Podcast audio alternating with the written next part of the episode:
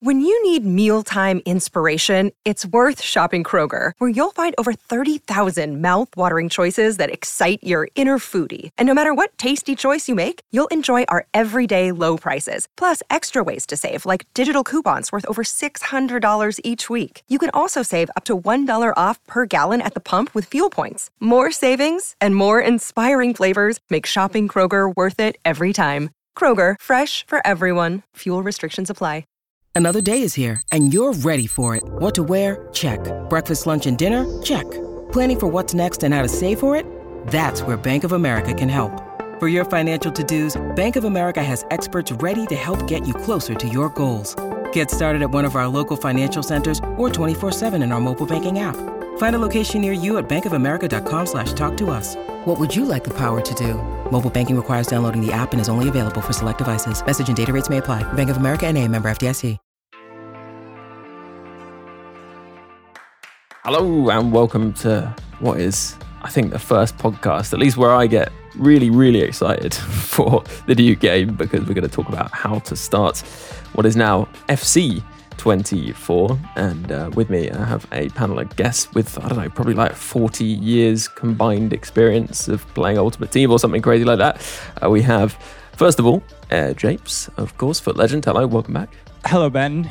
Glad to be back. And I have certainly started over a probably a decade at this point worth of Ultimate Teams in my day. Mm-hmm. So, seen a lot of different things. But this year, there are a couple of curveballs that I am still kind of wrapping my brain around in terms of what I think about it. So, it's kind of a, an interesting one to discuss. Yeah, there are things like evolutions to throw into the mix for this prep episode. I mean, they're, they're things we can't fully predict, but we can have a go at maybe giving some early recommendations or maybe what to think about around those. Uh, we will introduce our next two guests. We have, as you'd expect, Josh Excels. Hello, welcome back. Yes, thank you for, uh, for having me. I, I, when I got the message from you with the little kind of sheet of what we want to talk about, I, yeah, I got very excited. I'm, I'm, I'm Mm, big time looking forward to the new game. And uh, yeah, there's been a few leaked ratings that I may have been perusing over for the last few hours. So um, yeah, can't wait. definitely. And up next, we have Nate, FUT accountant, who's been on quite a few of these over the years. Welcome back as well. Thanks, Ben, for having me back. I'm really excited too because the conversations we're going to have today will just continue to jumpstart my prep thinking and just, I don't know, planning for the next restart of Ultimate Team. Yeah, and actually, we should start with what we're planning to be doing ahead of the web app release. Any sort of planning or thinking about maybe the database or anything along those lines. Uh, let's start with you, Japes. I mean, are you already planning starter teams and things like that?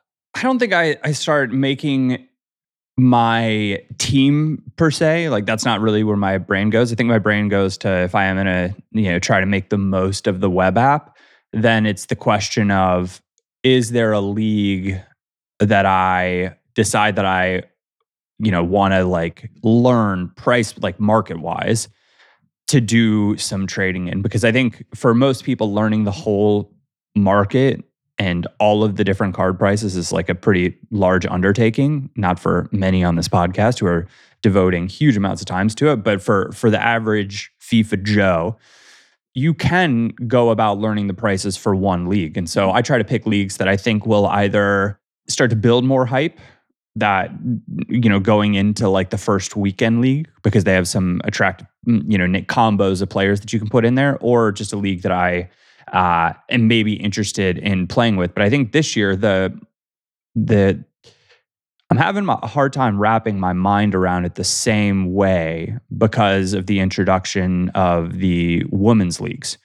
Because there are a lot of you know women's players in the supposed uh, like unofficial, official looking ratings that are seemingly out there that could be doing some damage early on, especially some attackers, some wide players.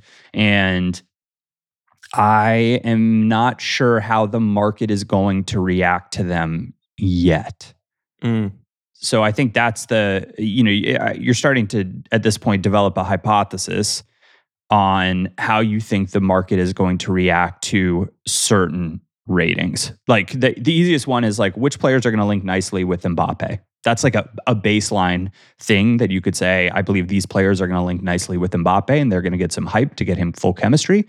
I can maybe keep tabs. But that's a very popular move. And so I think you're looking for ones that are, you know, a tier less competitive if you're me to be able to to try to start to learn. But the the introduction of the women's players for me, I, I'm not sure how to navigate it, but I think there are some guests on this panel that might be able to help with that. Yeah. Actually, we can ask Nate about that because it is fascinating to see what happens. The women's leagues, well, they don't probably provide the best defensive options, particularly centre backs, based on height, really. But there are really, really good players in other positions that people will want to use. So you could see people going down more of a hybrid route than perhaps they would typically, where they'd choose a league and just keep progressing. It's probably going to be, or potentially could be a bit different this cycle. Yeah, Ben, I totally agree where you're coming from. And as I look at the stats of the top rated women's players in the game, I'm noticing that some of the best ones are from those top clubs, PSG, Chelsea, and especially Barcelona. Like Putellas, Bonmati, and Graham Hansen are all from the Barcelona women's team, and they link directly to the Barcelona men's team.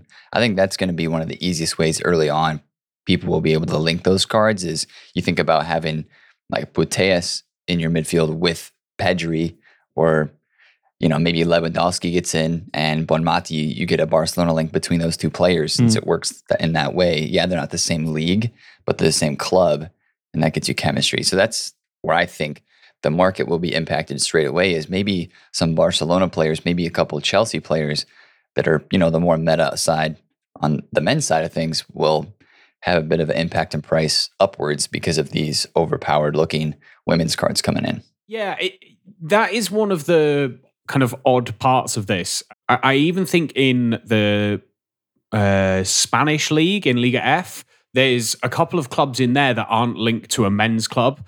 Um, I was having a look at women strikers just because I, I genuinely think the meta could be there fairly early. Um, and there's a Zambian striker called Kundananji, and uh, she's from a Madrid club. Like my knowledge of Liga F is very minimal, and I've I don't recognize the badge at all. And unless Real Madrid have signed a deal with somebody else and they can't use their badge, it's definitely not Real Madrid. Um, and so I, there's going to be some weird, I think, wrinkles in the market where a player that's from um, a big club that also has a men's team is going to have an extra little kind of part of their price added on top. Whereas you might be able to find some especially as you say in the American Women's League, some really cheap but very good players because you have to link them with other women's players from that league, and there's no way to kind of have a defense attack hybrid with a men's and women's linked um, team. So it's a it's definitely, I think, the biggest change we've had to the market is essentially introducing another three, four top leagues into the game, like on the same level as the Premier League and La Liga. It's it's that kind of impact on the market. But with these weird kind of links in, obviously you got the nation links, but then these club links, but not having the league links. And I definitely think it's going to be something to kind of try and it's going to be something to watch early doors. I actually think women's players. I initially thought women's players would be underpriced. Initially, I think people would go to the players that they know, which predominantly is the men's players and then they would find the women's players and when they start getting beaten by them and they start getting scored on a lot and start seeing them gritty on them that's going to be the oh right, i need to try out a couple of these women's players. But i i'm getting more to the idea that i think people are going to move towards i think kind of the leagues that you don't usually see a lot like even something like the super league the, the turkish league it's got some amazing players in it. They've been buying like crazy this summer. Obviously, Saudi League is going to be a league that no one's really used before. And then I definitely think people will start building their starter teams, at least their starter attacks, made up of quite a few women's players, especially ones that they can link in. So, yeah, it's going to be really, really fascinating to see how it affects the market and how that moves from the web app into the full game or into early release and then into the full release. Yeah, and actually another point to make about the NWSL is that there are a lot of US nation players, if that makes sense. So it's going to be somewhat easier to link. What I see a lot of people saying is that the women's players are going to be underpriced at the start, that people will underrate them. And also, actually, on top of that, there's a consideration, Nate, that, well, actually, if there are a lot more top end players, then prices should theoretically be lower because the coins are spread further. How do you see that kind of panning out? Do you have any predictions? Yeah, I think I agree with that. Um, especially with all the inclusion of these new women's players, we just have a lot more players that are higher rated and a lot more players that are pretty meta as well, looking at least stat wise. And I think that's going to divide people's interests a good amount across the board. And EA is taking position modifiers out of packs. They're adding a lot of these players in. So we feel like players are going to be in packs more often, a little bit. Not that I think that's going to impact the market a ton, but yeah, I it's going to be a whole new world with all these new players added in and especially well, we always know that people go for the cream of the crop. They go for what's the most meta and popular, and those are going to definitely carry a higher price tag, but yeah, there's just so many changes coming this year with the new players that it's kind of going to be another unknown. Yeah, because of what we've been talking about, I think that is the biggest thing that will help you before the game launches. Getting familiar with all the new players in the game, particularly those women's players, uh, how they connect together chemistry wise, maybe finding some cores of players that you can use in your squad, not necessarily a full team, and yeah, we'll, we'll, talk more next week, I think, about the database once we have it available. Um, but sites like FUT.gg should have the full thing relatively soon, hopefully, after you're listening to this, if not already. And uh, let's move on to the FIFA point question. Not particularly interesting for Josh, Nate, and myself as long term non FIFA point spenders or RTG runners. But Japes, I know you were potentially thinking you wouldn't actually spend on points this year, although you had done uh, pretty consistently previously. Yeah, I think right now I'm leaning towards not doing it this cycle. I think um, generally the the logic behind doing so is like quite simple in my mind, and it's do I end up enjoying the time that I spend playing the game more by having access to more coins earlier on. And what I mean is over if you spend say you spend a hundred dollars on points and you play 100 hours of the game, are you going to get a dollar worth of enjoy a dollar more per hour worth of enjoyment out of the game if you're able to access additional players? Or you know get access to additional coins or not have to grind you know the same way? If the answer is yes then like that's that's super cheap entertainment. It's super cheap. Mm if the answer is like no, it's going to have no impact, then like you're probably not a points person. So I think for me, I'm not sure how impactful they were last year, like in the same way. And I think it's just a, um, now when I sit down to play the game, I'm kind of like, I'll just play with like whoever I have. It's fine versus being like, I want to play with these players. I want to get access to icons. I want to win, win, win, win, win. Mm.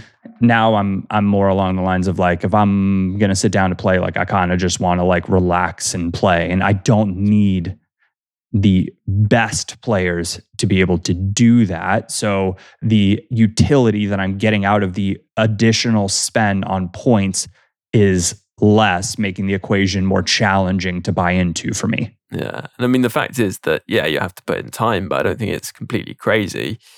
But without being a top player, a top trader, you can eh, really build a competitive team. It might be harder to reach the very pinnacle players, but in general, you're still going to be able to use a lot of players that you like.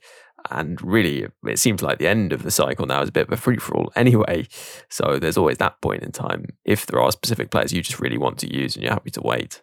Yeah, I think we even saw this last year that with the way objectives and SBCs and the content that we get on a daily and a weekly basis has evolved, like you can create a competitive team spending more time, albeit, but uh, going that route of free to play for sure. And then, like Jape said too, if you spend a lot of time playing FC, well, I almost said FIFA, but if you play, spend a lot of time playing Ultimate Team and you know, it's just kind of like, okay, I'm going to go, you know, spend money on golf clubs if I like golfing, you know, to get maybe a little bit better at golf type of thing.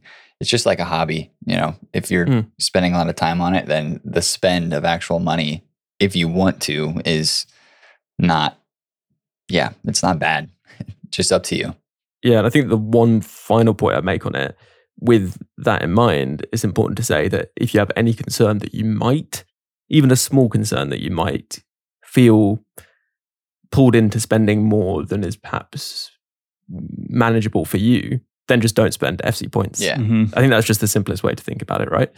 hmm You have to be sure that you can set limits and that you can abide by those limits. Mhm. Uh, and when I say that, it's not how much you've spent that evening, for example. It's really how much you're spending over a longer period because that's what catches people out. The fact that they've spent much more that cycle or that month than they can, I mean, maybe afford, but also wanted to spend really. And if you can't track that, if you don't have it maybe in a banking app or something along those lines, you can easily end up spending more than you wanted to, more than you intended to, because it's not clear how much you have spent and whether you are overspending over a longer period. And uh, if you have any concerns about that, then quite simply do not spend. And I think that's definitely the way to go. And there'll be plenty of people doing similar, I'm sure, in the Sport to Discord, maybe for the first time, and of course, many on the podcast as well. Right, we should move on to dates and get into it because, first of all, we have the web app, or we should do, which I think is likely to be with the Ultimate Edition coming on the 22nd. It's going to be the Wednesday before, which is the 20th. Does that sound right, Nate? That lines up with what's happened in the past couple of years in terms of like when the regular release is. Um, usually it's like the week and a half before. Yeah, like the week and a half before on a Wednesday. I'm pretty sure in the last couple of years it's always been like a Wednesday time frame, and they've dropped that coinciding with Team of the Week one. So yeah, as, it's not confirmed yet, but if there was a date for it to come out, I think that would be the time. Yeah. And then it doesn't leave us that long, I guess, until the 22nd. Thank which goodness. is when yeah, which is when the ultimate edition comes out, and that will be, I guess, what th- late Thursday night, essentially midnight Thursday night, for being able to play that. It's usually midnight or 1 a.m. I've found, but you know, in the past, you used to be able to download it if you set your location to New Zealand at like four in the afternoon or something UK Yeah, time. I think it still works on Xbox. That's actually. so intense. you know, those extra hours make all the difference. Um, but yeah, uh, I, I, it's it's usually midnight. That that would be when I'd be uh, setting my timer for. Yeah, and actually, it's not just Ultimate Edition. There is still EA Play, I believe, which will give you 10 hours of playtime if you're spending already on EA Play or you want to spend £4 rather than the, I guess, cost difference between standard and Ultimate. You'll then get 10 hours to play before full release, uh, which is on the 29th for those who've gone for the standard edition. Uh, is there anything else kind of date wise to look out for that I've missed? Um, I guess there's going to be that promo, isn't there, during that uh, window? uh, between the 22nd and the 29th, the uh, Nike one or Nike, sorry, NA listeners. Um, It and- is Nike. like I just want to throw it out there that if you listen to anybody from the company say it, they say Nike. yeah, absolutely right. But you don't say bikey for bike, do you? Uh, that's what you, You, you had a nightmare. yeah. And also, uh, it's worth noting that actually, I'm assuming, uh, maybe I'm wrong about this, Josh, that people would be able to engage with that Nike campaign between the 22nd and 29th if they're accessing the web app, right? You wouldn't be able to complete the objectives uh, because they'll be presumably gameplay related, but certainly you've got a chance of, I don't know, packing one of the players' first owner if you're somehow opening packs on the web app without going on the game. And you've got those 10 hours potentially anyway. So, you know, you could, if you've got EA Play to play the 10 hours, if you were adding FIFA points, you could add them on. So I guess, you know, there is an opportunity to engage with it to some extent. There, there is potentially. I don't know if we know exactly what the makeup of the promo is going to be. You know, are the cards mm. going to be in packs? If so, then yeah, you can absolutely engage with it on the web app. I do feel like there's going to be quite good rewards in objectives for for it, just because they then might encourage people to go. Oh, go on then. I'll go on EA Play and get my ten hours early, so I can mm. you know log in. I I, I do have a feeling that because it's the first time I think that we've ever had a promo that's just for people with early access. We've had like early access of gameplay objectives and that kind of stuff before, but never a full promo. So yeah, it's it's something that I think we're going to have to see when it comes. We're going to have to see how how worthwhile it is doing. But it, if you haven't got the Ultimate Edition, which is perfectly fine, it may well be worth just getting those 10 hours with EA Play. Make sure you cancel your subscription so it doesn't roll on month after month like I've done this year. Uh, and um, and just make sure that you you can get those things done if that's something that you really care about and you're on a budget. It'll definitely be cheaper than buying the Ultimate Edition for sure. So um, it's going to be one of those that we're just going to have to see what it's like when it arrives because it might not be worth doing that for. Yeah, yeah, that's true. You can always take a look, and obviously, you know, those ten hours, you have the full week essentially to use them. I think, which is you know quite a good window. I'm not sure there's that much confirmed information about EA Play as well, so maybe there might be some slight quirks about that um, because obviously previously you haven't been able to access it so far ahead of the actual launch. And then I guess we go back now to the web app. Uh, just quickly, Nate, it doesn't seem like I don't think we're going to have that much time on the web app, maybe 24 hours or so. Are there any particular bits of advice that you give people, or even if it's just to say, you know, if you're not interested in trading, just open your starter packs, potentially build a team if you want to, and leave it at that? Yeah, thank goodness. The last year, FIFA 23, we had like what, five or six days of web app before we could get on to the early release access. And that was a pain. But yeah, definitely for the start of the web app, you know, picking that starter nation is always something that people kind of debate over. I wouldn't spend much more than a minute thinking about it because, I mean, regardless of whether you pick one or two of the top best nations, you're probably going to end up in around the same place. But just pick one that you think would be good for doing SBCs. Shouts for Brazil, Netherlands, Germany, all good nations. Um, yeah, Germany's been quite useful for an SBC that they've put out as a starter SBC, right? True. Um, in the past, so that that could be worth just if you're not sure, just go to Germany because it has helped, I think, uh, with one of those early SBCs. But yeah. Yeah, and then after that, I mean, usually the thing to do is go straight to the store. Um, I know you have a little loan trick, which I'll let you talk about, but um, I go straight to the store, and then if they're, I'm assuming just like every other year of Ultimate Team, even though it's going from FIFA to FC, we will still have those, you know, engagement user reward packs, which mm. if you've played uh, FIFA this last year or in years past, multiple years on the same account, they usually have some engagement uh, rewards that they'll give out. is usually it's like four or five or six packs, depending on how long you've played, and those aren't too bad, and actually can get you off and running. So I would get those open as fast as possible, and and then that kind of that starts your club, that gets you off the ground for doing some of those uh, starter and advanced SBCs and uh, potentially getting a few coins to your name so you can look at the market a bit as well if you wish. Yeah, and I believe Josh previously the badge and kit that you could select they were actually tradable, right? So sort they of are a, indeed, a yeah. bit of a meta to pick mm-hmm. top teams and then just discard it afterwards. Yeah, so if you can pick the order in which I would do it is like if they are a major club, you're talking Manchester United, Real Madrid, Barcelona, and I can't think of any other major clubs really. Um, like those kind of kits and badges, they're the they're the uh, kits and badges you, you should pick because the chances are they're going to be in the thousands of coins.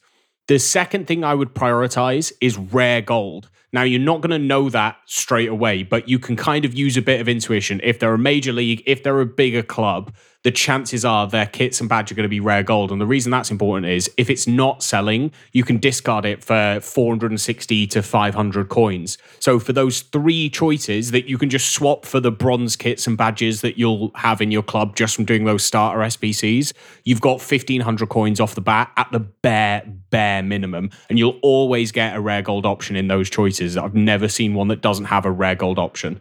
Yeah, and then generally I'd go around just quick selling as much as you can that you won't need. Um, anything that you can get coins out of is, is worth doing. Uh, I have a little loan trick that I like to use. You can actually uh, change the position, or at least in the past, you could change the position that you uh, swapped on the pitch, and it would actually give you different options. So, you know, if you go to a, a right back spot, it will show you right backs. If you go to the bench, it, I think it's a little bit random. But personally, I like to go through the different options and then find a lower rated player with high pace who has a decent number of loan games and I'm generally actually looking for a pacey centre back, particularly because they tend to be quite expensive at the start and are very, very useful. Um, so that's a, a, good way to you know, get a little bit of a, a boost to your starter squad. Obviously, you want to consider chemistry to some extent with that player, but actually, as long as they're a player you can get good chemistry on, you'll probably end up buying some players to fit around them anyway. And then I guess you get into completing SBCs personally, I often avoid doing it on the web app just because I find it a little bit of a pain. Um, but if you have a lot of time on the web app, you could go through certainly, obviously, the basic SBCs really straightforward. You might as well do them on the web app. But even the advanced ones, if you can complete them with what you can buy, what you have in your club, then I guess it makes sense to work through those. Uh, I don't know whether Josh, you have any further advice on the uh, SBCs, the advanced ones? Yeah, mainly not to overspend unless you absolutely have to, because that time of the game is uh, there's a high demand for the cards that complete certain SBCs. The reason why I would always go Germany at the beginning of the game is because you need a German striker, usually a German striker or CDM, to complete one of the foundation SBCs, the bronze one. And if you don't have one, they usually cost like a thousand coins for a bronze German mm. striker just so that you complete it. Now, it may be they change it, but this is EA and they haven't changed it for the last six years. So the chances are it's going to be exactly the same. So that's that would be my biggest thing is don't overspend. But if you go to complete an SBC and notice that right bronze right any bronze right mid is expensive that is a trading opportunity. That's something I would then look at and just just start searching where is the line and then just search it open and look what's being bought with a minute to go because people are lazy and will just buy to complete an SBC without trying to get the absolute cheapest price and that can then become a trading opportunity for you you know at, at the beginning of the web app in terms of a low coin total but mm. yeah don't don't spend all your coins completing a section of a foundation SBC because the rewards are all untradeable. So you're much better off going and trying to maybe do a bit of trading, maybe even do a bit of bronze pack method if bronzes are expensive, and then f- packing the player or making the coins to then buy the player so that you're not losing out. I think it's it's really easy to overspend early game, and you're much better waiting off until the full game release. Want to say a really big thing as well. Remember that position change consumables don't exist, so you can move the players around and they will just change position, and that'll allow you to complete some SBCs that you basically just wouldn't have done last year because you'd had to use a position change consumable. So uh, it's going to be very satisfying to do that, and it is going to work. So uh, yeah, it's helpful to know that and remember it. And then, am I right in thinking, Nate, that the 4,600 FIFA points wasn't something that would appear on the web app, right? You had to go onto the game to get that. Yeah, I believe those first showed up when you logged on to the full game for the first time. So, like for a lot of us during the Ultimate Edition last year, when you get your pre order FIFA points, uh, or you do get your pre order FIFA points when you load in uh, for the first time. Yep. Time. And that obviously means that there's a bit of what parity. People aren't spending FIFA points or FC points, we should be calling them, I suppose, at that point, right? Which means you can potentially, especially actually if you hit an inform, right? Because informs mm-hmm. discard for 10k, uh, whoever they are, even if they're a ridiculously valuable player, just quick sell them, recover them. Make sure you set a reminder, recover them in six days' time once you, I'm sure, have 10k. But use that 10k because potentially, with the small amount of coins that are out there, you can get some bargains. You don't you don't want to spend ages probably uh, pouring over the web app when sometimes you might be better off just putting your time into the full release of the game. But it can be a way to get a bit of a head start, right? Absolutely. Last year during the web app, actually, from one of those tradable welcome backpacks, um, I hit Duarte, I think was his name, center back, uh, Portuguese center back in La Liga inform, quick sold him for 10K. And I, that helped me get off the ground and running because I had 10,000 coins immediately. I had that quick sell recover value to get the player if I wanted to back again. Hmm. Um, and then, yeah, I could go back out onto the market and start trading and flipping things. And I mean, I, I, remember seeing Inform Kevin De Bruyne on the first day of the web app last year was like 60 or 70,000 coins the first day. And then every day as it goes on, people start to get more coins. And then, of course, as we get onto the Ultimate Edition, as people are getting on the full game and can play games, then your gameplay demand kicks in. And you know prices for those meta cards just explode. And you know he was up at like four or five hundred thousand coins i think two or three weeks later. But yeah that first day on the web app after you open all those packs and get the coins you can get it's everything is really cheap because there's nobody playing games. It's just everybody doing their welcome backpacks trying to get those SBCs done. Some bronze cards like you mentioned josh are going for more coins than like 83s and 84s because that's what mm. people are that's the demand that's where people are at and i think there's a big lesson in what you just said there as well if you are lucky enough to hit a big player unless you are willing to invest a lot of time trading you are much better off just holding that player until the game releases at least like two or three days after the game releases before you sell if you hit a big inform True. or a very meta player that player is going to make more coins sat in your club than you would do trading unless you are like dedicating a lot of time to it. Mm. Yeah. It's not even a lot of time. It's like how how good are you at it? Yeah. Like mm. I used to people gosh, when I early on when I was doing YouTube more like full time, people used to always say, I packed whatever player. When should I sell oh, them? Oh, that hasn't changed. that hasn't changed one bit. I, am sure it hasn't changed. I'm sure it hasn't. It's a, it's one of the dumbest questions that can be asked. and what I mean is like, it's an impossible qu- question for me to answer. There are so many variables involved. It's like one, are you good? How well do you know the market? Are you good at trading? Do you feel like you can invest the time into it? I don't know how quickly this player is going to appreciate yeah. value. Do you know what I mean? Like there's so many there's so many factors in it that it's, it's like it's it's like the most horrible question as any content I'm sure you get it all the time on stream. I packed Benzema, when yeah. should I sell him? I don't know, why don't you play with him? Yep, exactly. That that question is it happens a lot at the beginning of the year, and for good measure because you know coins are so important, and there's uh just the idea that you have to be the most efficient, and you know you have to be perfect to start the game off well and in the right way. So the other the other thing that I will say is like if you are not going to trade, but you pack a player that's of high value, if you like sometimes what I'll do is I'll I don't know, say I pack a 50k player and there are two 20K players that I think are also going to appreciate in value.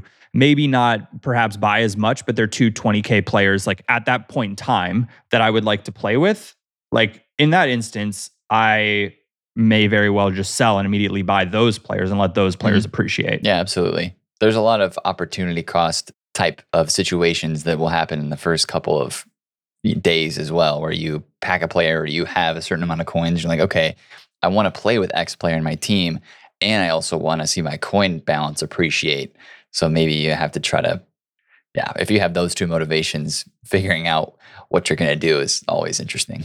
I, I, I would say as well, once you get onto the game, gameplay is the thing you should focus on, especially if you've got early access, because it's the thing that the people that don't have early access don't have access to. And mm. so you can get ahead by playing those games, getting those objectives done quickly, um, and, and beginning to get a feel for how the game plays. Because, you know, whilst there isn't a massive difference in rewards, if you can get higher up the divisions, you're going to get better division rivals rewards. You're going to get better champs rewards because you'll have played the game more. So, um, definitely at the end of the day, like it's about having fun and like playing football mm. on the game. So like play football on the game. Yeah, that actually leads us nicely onto what we're talking about in part two after the break, which will be what to do when you get on the console itself. And we'll do that just after this. Hello, listeners. I'm sure you've heard me talk before about how supporting the pod keeps it going, and you can get double the podcast content if you join up for just £3 a month. But also, you can win 36,000 FIFA points because there is a giveaway going on on the Patreon at the moment. If you would like to enter, then you can just search support FUT Weekly if you do choose to support, a huge thank you for keeping the podcast going, and it is very much appreciated. Again, just search Support FUT Weekly. Right, let's get back into the podcast. Welcome back after the break. Right, let's dive into what happens after the web app and as we get into uh, the meat of EAFC 24. And uh, we start with early access on the 22nd, as mentioned. For some people, this will be 10 hours. For some people, it will be um, unlimited access, uh, the full game. Uh, just quickly, for people who are doing the 10 hours, do people have any recommendations for what you should do with those 10 hours? Obviously, use the web app companion app as much as possible so you're uh, treasuring those 10 hours that you actually have on the game. Um, but what gameplay should people focus on? I guess we're getting access to the game on a Friday, basically.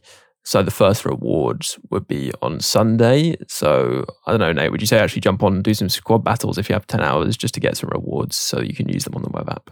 Yeah, I would probably start there, especially always with a new game. You think squad battles is the easiest place to go to get a feel for the gameplay before you maybe take yourself to the online grind. But obviously, a lot of people are, you know, very good at the game, so they can go straight into rivals too. But I would say squad battles just for the rewards might be the best place to go. And you kind of mentioned it there, but it's it's kind of weird this year for the whole start of the game cycle. We're not talking about the 10 hour EA play as near as much as we have in previous mm. years because they moved the early release date up so far that it just happens at the same time.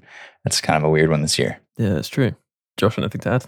One thing I would say is is that you can see objectives on the web app, and so um, as much as you're going into squad battles games, if you're really wanting to kind of maximize completing as much as possible, it sounds really sad, but just getting a bit of a plan of what you need to complete in those first few games so that uh, the reality is you want to play squad battles to the point that you're going to get some rewards and you know get used to the game a little bit but also you're going to have a lot of those starter objectives of just playing games scoring goals. You know if you want to play on amateur and just bang out as many goals as possible you can do that but having a plan essentially using everything the web app can offer because the only thing really access to the game offers that the web app doesn't is going to be the ability to play the game. And so it's about maximizing that time you get playing the game. Definitely make sure you get wins in rivals because i don't think you'll have enough time it doesn't release, does it, until the following Friday. So that first rivals rewards on the Thursday, you'll need to make sure you get your rivals wins in, um, and try and climb the divisions. But yeah, it's the it's the playing the game that you have the advantage of when you're actually on that ten hour early access. And so maximizing that time by using all the information you have, not using that time is the most important thing. Also, don't leave it sat on the menu like I did last year and oh, yeah. time. a very good point, yeah. Uh, and actually, a quick point on those objectives. There are often some that you can bash out really quickly with a friend, right? Um, yes. So that's that's worth thinking about too. Uh, James, I think in the past for those ten hours you've you've done draft, right? I mean, obviously you're a better player than average, so that helps. But I mean, I think once upon a time I was probably better than average, Ben. I think I'm, I'm sure nowadays I'm like better than average, perhaps. Yeah, but like once upon a times I felt you know strong enough to go into draft. I think now you have to remember that if you're going to go into draft, you're going to be playing against like probably top five percent of players that are super committed, believe in their own ability. So you're going to have some like really really challenging games. If you really want to be like think about it, I think you just need to budget your time to like how am I going to maximize the uh, I guess like packs that I can open in that amount of time via gameplay only. Mm. So you have squad battles, which remind like squad battles is now four minute halves, right? So good point. Yeah. A little bit less time there. You definitely should try to get placed up as high as you can in divisional rivals because those rewards get better. Uh, in my mind, and then uh, like last year, there was there was some uh, what was it moments content mm. I believe that you could get like some really easy packs like very very quickly. Also worth considering, but yeah, I mean if you if you yeah, draft's fun too if you're trying to figure out what players you want to actually have in your squad. You get to try a bunch of them and you get to try out some new formations and stuff. And you can certainly learn the game that way, but like there are stakes involved with that, right? So yeah. I would say I don't nowadays I probably won't go into draft until I feel confident in my ability to finish. I've never not felt confident in my ability to create chances or to defend, but generally speaking, creating or uh, finishing is the one thing that I always am kind of like, mm, until I feel confident that I can put a one on one, you know, away every time, or I know which shot to take in a specific situation. Like that, I'll probably try to get a feel for this year before heading into draft. Yeah, I definitely recommend some squad battles games on lower difficulty to get used to some of the keeper mechanics because yes, the keepers are easier on lower difficulty, but it, it does still help, I think. And then uh, let's move on to people who have unlimited time. And I think even if you do and you've got your 4,600 FC points, because of the quality of player during the Ultimate Edition release, I would kind of say it probably still is going to be very difficult unless you're consistently a, top ranked player in champs, for example, or you know elite division. It does get a bit easier actually if you save some points for the um, full release of the game because people come on and they're just not that familiar with the gameplay, so you can have an advantage there. As James pointed out, it gives you a chance to try some different players, but it's probably not worth committing many FIFA points to that because realistically, getting those points into coins early, Nate, is, is probably what's recommended. Yeah, I completely see what you're saying. I think spending them all on the packs at the beginning is the way to go. If I had to put my two cents on it, if you're going to go into draft with the FIFA points, I would say if you're like a rank three consistent player or above, then Mm. it might be worth your time because it's that's kind of the risk, right? It's like I could get 50k in K packs. Well, I was going to say, go ahead. I'm I'm inclined to like agree with you here in a sense. That when I've done draft and used the points that way, it is a time commitment, dude. Oh Yeah. yeah. It to go through that many points just on draft. You're not like you're not playing rivals at that point. You're not playing squad battles. hmm Like right now, I'm leaning towards. Yeah, I think I think Nate's on the right track here. I'll, I'll let you finish, but like I, th- I think you're right. I I just think it's for the time value of what you get back for coins too. If you just rip your 4,600 FIFA points all for packs right away, then you boom, you've got coins and you can go do whatever you want, and then maybe buy a couple players for your team, and then start grinding rivals if you want to get into competitive gameplay right away. But yeah, just like you mentioned, the time for the draft would take a long time. Maybe there's a happy medium where you can say, I'm going to open 3,600 FIFA points of draft and save enough. Was it 350 for a draft or 300 FIFA points? 300, So it's 300, I like-.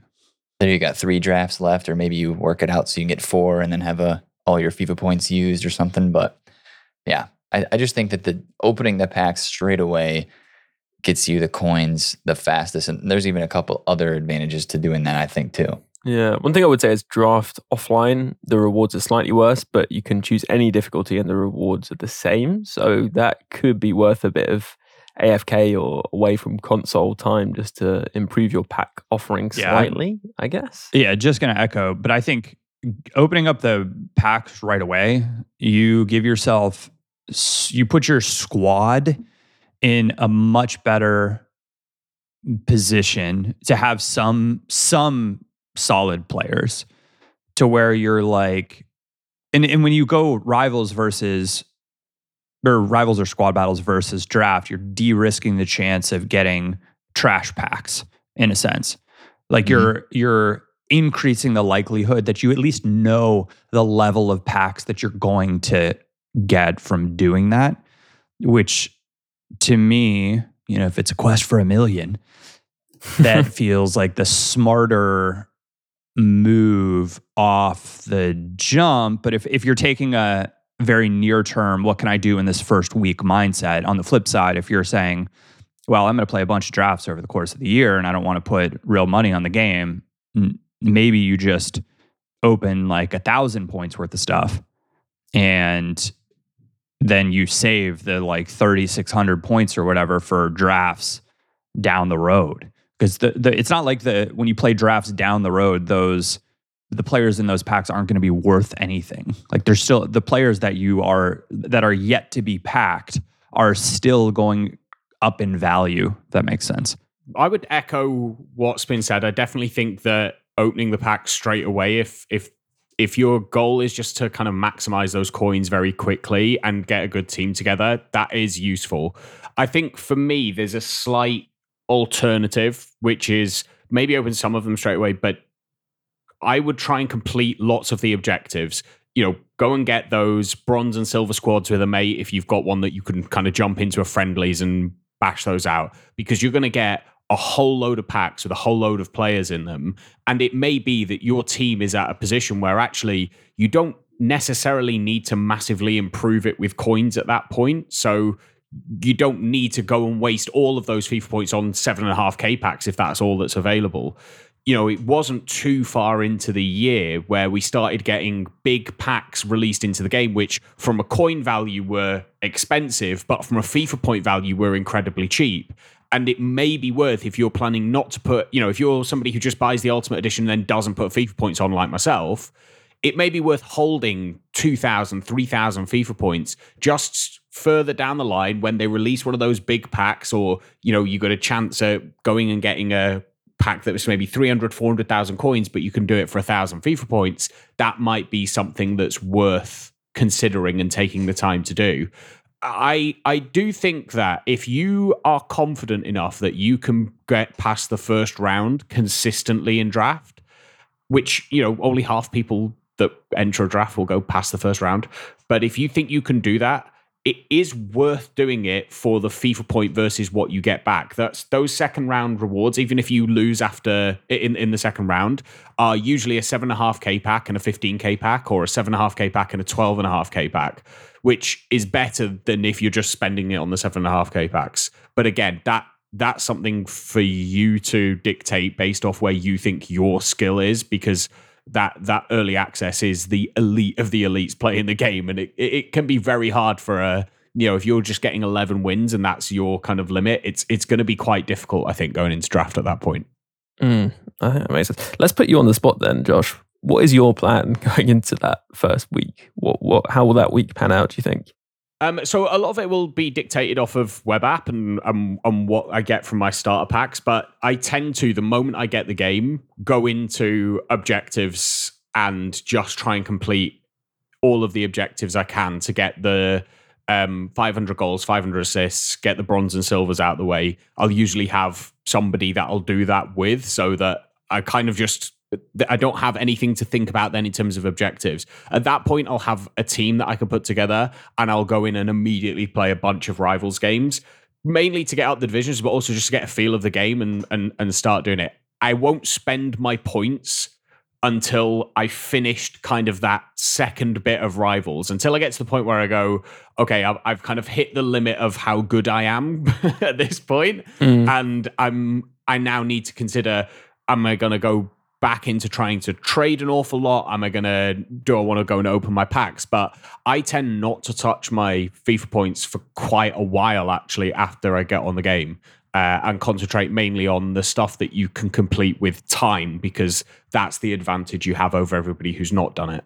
Mm, that's a good point. I do, I do uh, like on the flip side though, there is something fun about rolling the dice on your FIFA points like straight off the jump because that first that first week of informs tend to be like pretty rare and mm. like can appreciate quite drastically. And even if you get one of the bad ones, like I don't know, 10k, like off the start, gets you access to mm, like helps gets you access to some players that you might really, really want in your squad that might be not affordable down the road.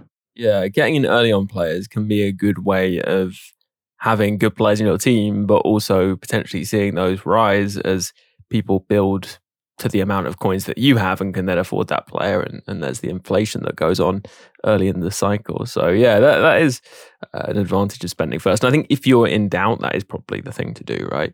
Now, let's move on to talking about evolutions, a big new feature this cycle and something that we want to be aware of at launch, although it's hard to know exactly how it's going to impact things. But basically, with evolutions, if you didn't know already, you're able to upgrade players. There'll be limited slots that you can unlock with coins or FIFA points, or they may actually be free. And there'll be requirements on those slots which restrict the player you can actually put into them. You'll do objectives and things, and the player will get upgraded. Uh, Josh, is there anything we should consider going into playing the game about evolutions, do you think?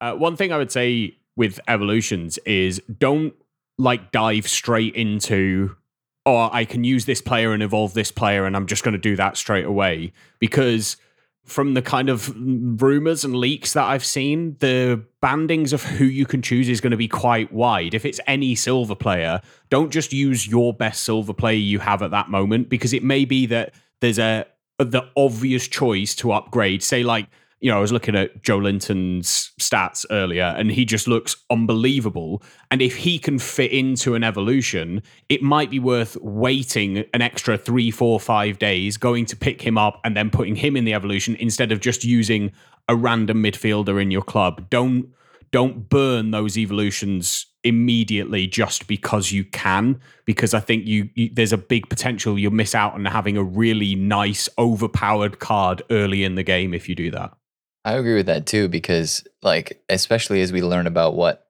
evolution is going to be worth doing the longer that it's there and the longer that we figure it out and have time to the more fine-tuned we're going to get with it especially at the beginning you know what we know about the evolution day one you know maybe by week two, there's okay, it's really obvious that this sort of player works the best in this evolution and can be, you know, leveled up the most or look the best after being evolved type of thing. So, yeah, that'll be a learning curve this year too.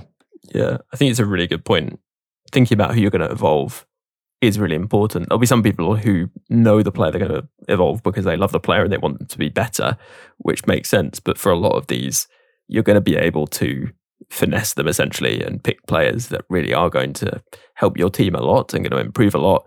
And also, I guess for, for chemistry, are going to be helpful to you too. And it's worth thinking about that before diving into it because you'll only have, well, a limited number of slots out there that you can put players into. But not only that, you can only evolve one player at a time. So you've got to consider that it's going to be quite a time commitment to evolve a player all the way, probably. Uh, and then, you know, you move on to the next player.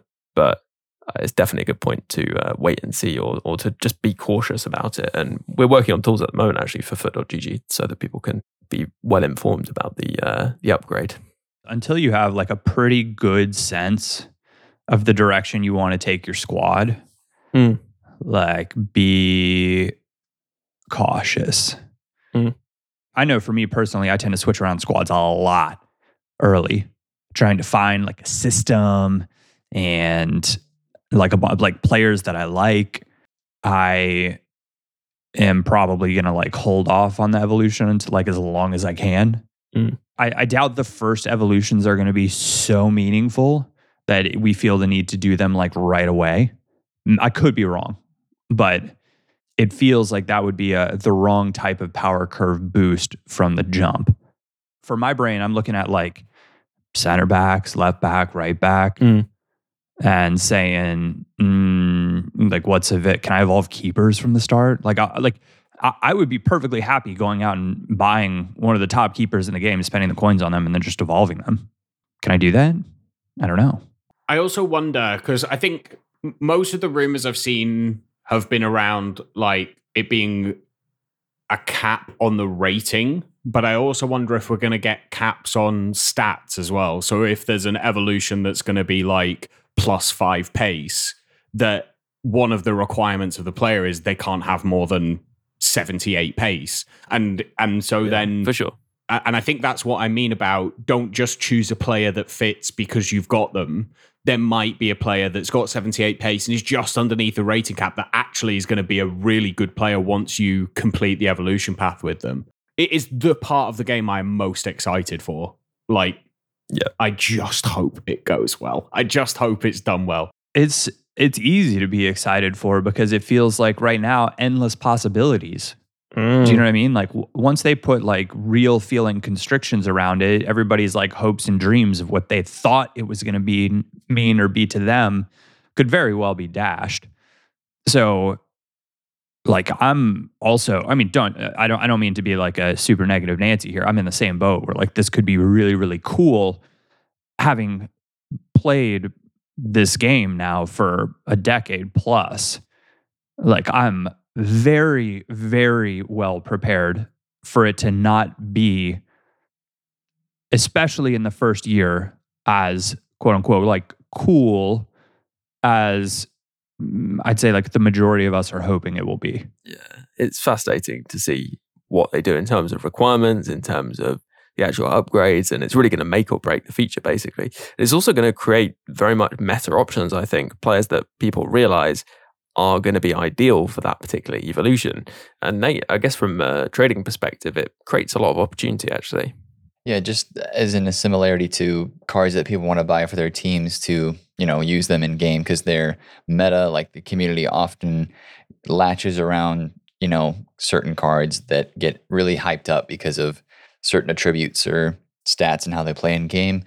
I would imagine that probably would find its way into evolutions as well. You know, some people will be like, wow, this player fits this evolution the best, and it's going to be an insane card. And that could impact their price on the market a little bit. I mean, obviously, if it's a silver, then, you know, the ceiling is usually capped at 10K. So, you know, that sort of thing. But yeah, I mean, I would definitely think it's going to impact the market. Yeah, it'll be interesting. And actually, this doesn't completely wrap up the coverage, even though this episode has been a long one. Uh, we'll be talking more on the supporter episode. But is there anything anyone wants to slip in at the end here? I definitely think there's one other thing that I would talk about when you're playing the game early, which is testing out playstyles because they're the other massive addition to the game and finding out which playstyles. And I'm not just talking about playstyles plus, but the ones that are underneath that are a little bit more difficult to find. Finding the ones of those that suit the way you play the game and are the most overpowered at the beginning it's going to be great in terms of like investing in players if that's what you want to do if you want to invest in early access into full release so that you know kind of who's going to end up being meta because they've got this playstyle whether it's trickster or speed dribbler or power shot um, I definitely think it's one of those things where even if a player doesn't fit your team, just give them a little bit of a run out just to see what does a playstyle do? Can you actually feel the effect of it, or is it something that's a little bit too subtle for people to really care too much about?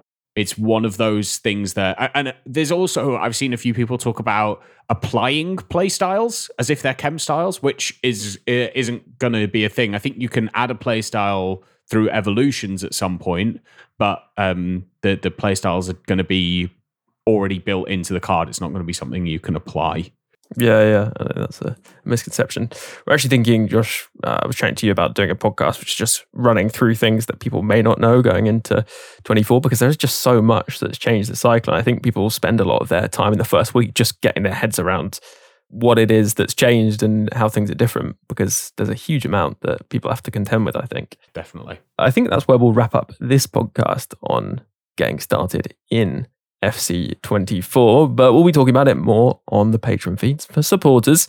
And you can catch that episode and every other supporter episode that's double the podcast content over on the Patreon feed. You can find that just by searching support FUT Weekly. It's just three quid a month. Uh, so we can say thank you to our guests here for coming on this episode. First of all, uh, thank you very much to Nate. And if people want to follow the market, I mean, your YouTube channel is the place to go, and also Twitch, of course. Yeah, Twitch, YouTube, the FUT Accountant is where you can find me. We'll be following the market a lot from day one um, throughout the whole entire year, honestly. But especially right at the beginning, it's pretty frantic and fun as we all get off the ground running and try to figure out as we pack stuff and you know start our ultimate teams what's the best way to go indeed and josh as well people can catch your progress, I'm sure, over on Twitter or X. Uh, yeah, I'll be on. Uh, I'll be on Twitter at Josh XLs XLS underscore.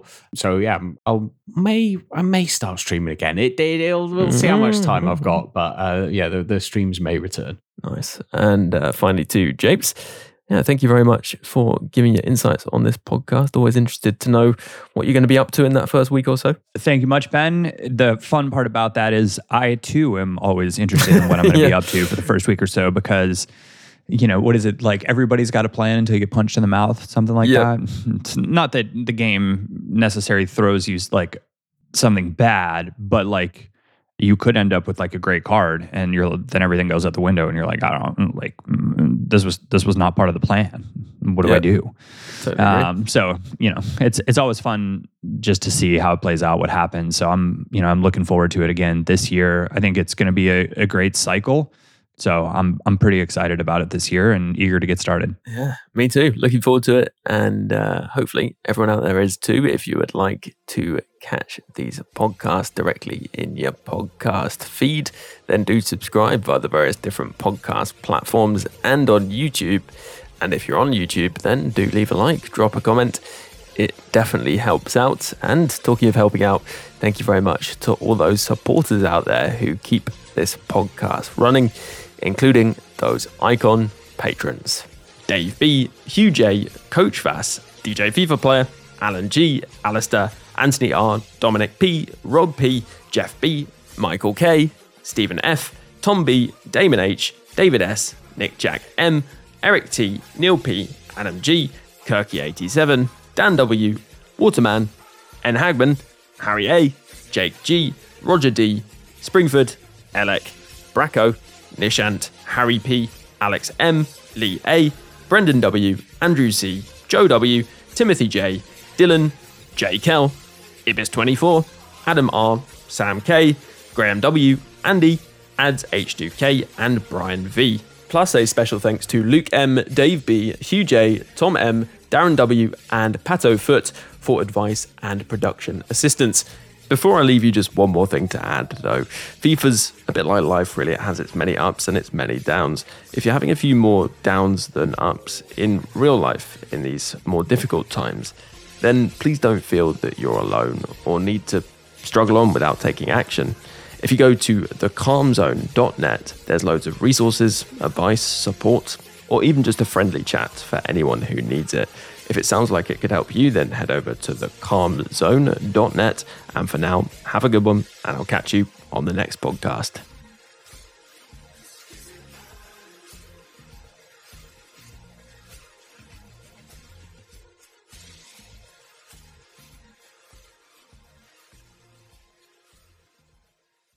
Sports Social Podcast Network.